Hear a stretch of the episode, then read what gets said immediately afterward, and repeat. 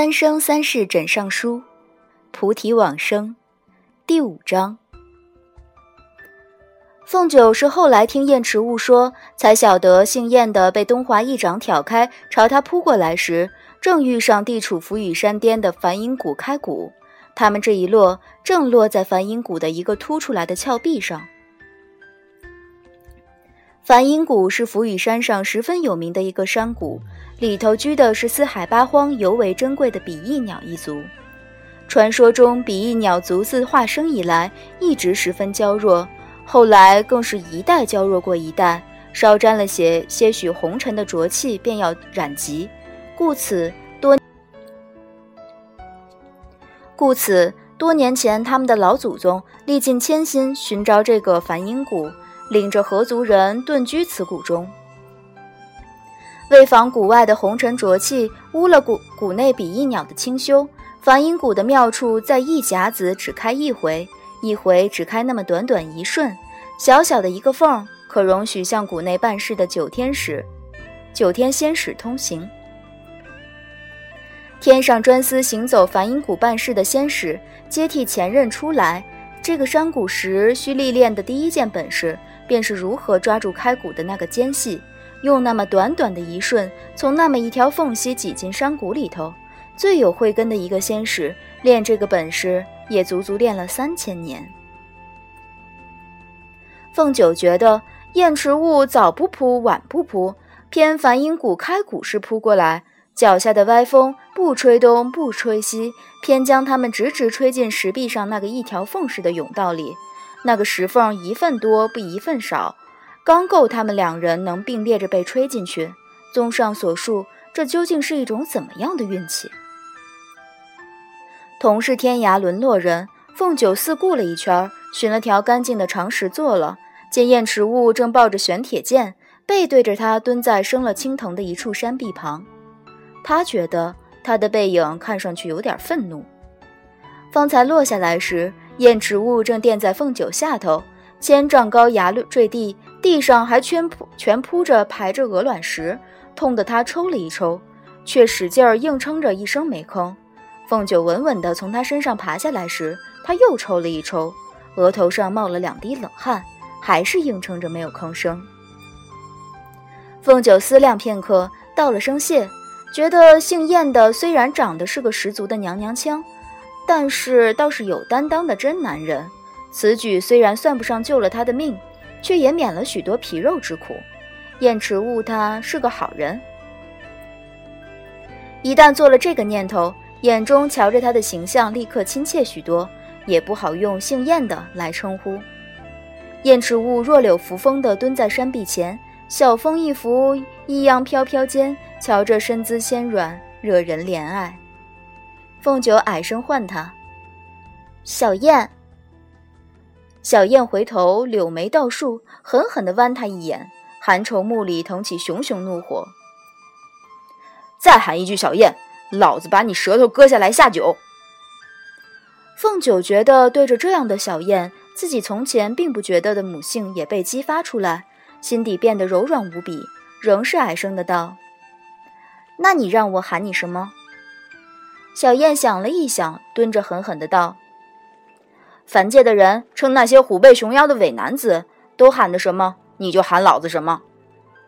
凤九瞧着燕池雾一抽一抽的瘦弱背脊，不盈一握的纤细腰肢，水笋般的手指头，道：“小燕壮士。”小燕壮士很受用，眯着眼睛，很有派的点了点头。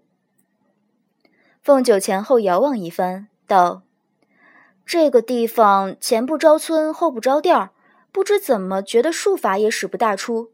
小燕壮士，你身上又带了伤，需要暂歇歇，不如我们随意说说话。小燕壮士被连叫着几个壮士，很是受用。先前的一丝愤怒跑得很远，难得温和的道：“想说什么，说吧。”凤九兴致勃勃地凑过去。其实我看小燕壮士，你是个义薄云天的英雄。有个疑问想跟你请教请教，话中又凑过去两分。当年匡东华帝君他入十恶莲花境的事儿，真是你做下的？我从前也一味相信，但今日却觉得这个事儿做得有些卑鄙，不像是你这等义薄云天的英雄使出的手段。义薄云天的小燕壮士默了一默，脸上又飞起两抹丹赤，瞧着竟似羞惭之意，半晌才道：“是，是，是，是老子做的，又怎的？”凤九含蓄的表示惊讶。小燕壮士恼羞成怒的道：“那那冰块脸不是好人，你跟了他也不见得是个好事儿。”凤九含蓄的再表示一回惊讶，道：“你且说来。”据小燕壮士的口述，将东华锁进十恶莲花镜，纯属一个误会。他大爷当年其实如同今日一般的浩然正气，同人打架讲的是一个坦荡，一个光明正大。当年他一心仰慕姬恒公主，听说姬恒的哥哥要将她另行婚配，心中十分的焦急。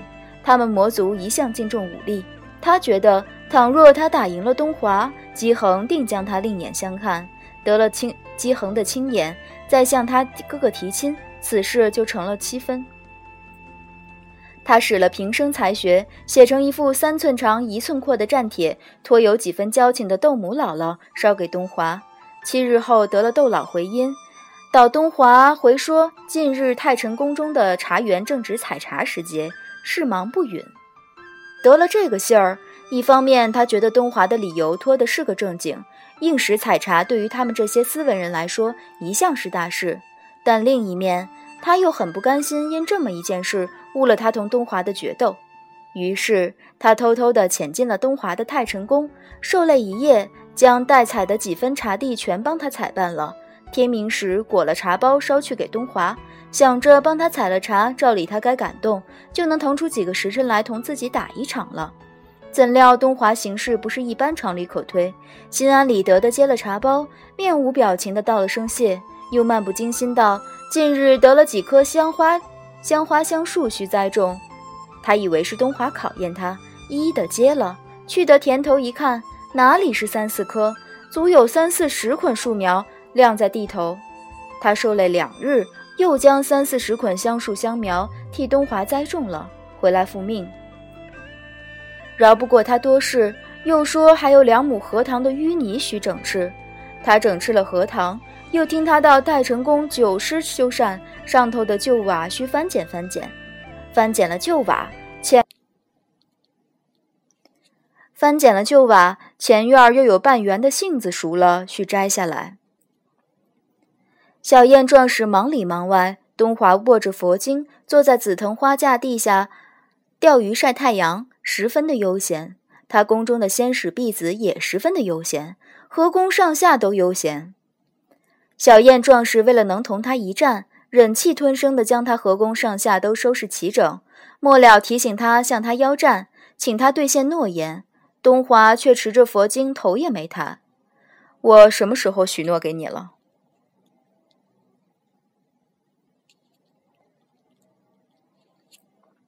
小燕回他。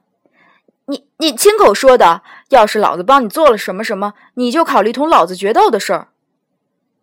东华慢悠悠的抬头，哦，我考虑过了，不打。小燕愣了，她终于明白东华是在耍他。临潜入九重天时，他坐下的两个魔君，因说东华虽在海内担了端严持重的名头，恐性子或许古怪。他们的君主心眼儿确实，他还觉得这两个魔使废话忒多，如今真的被白白的戏耍了许久。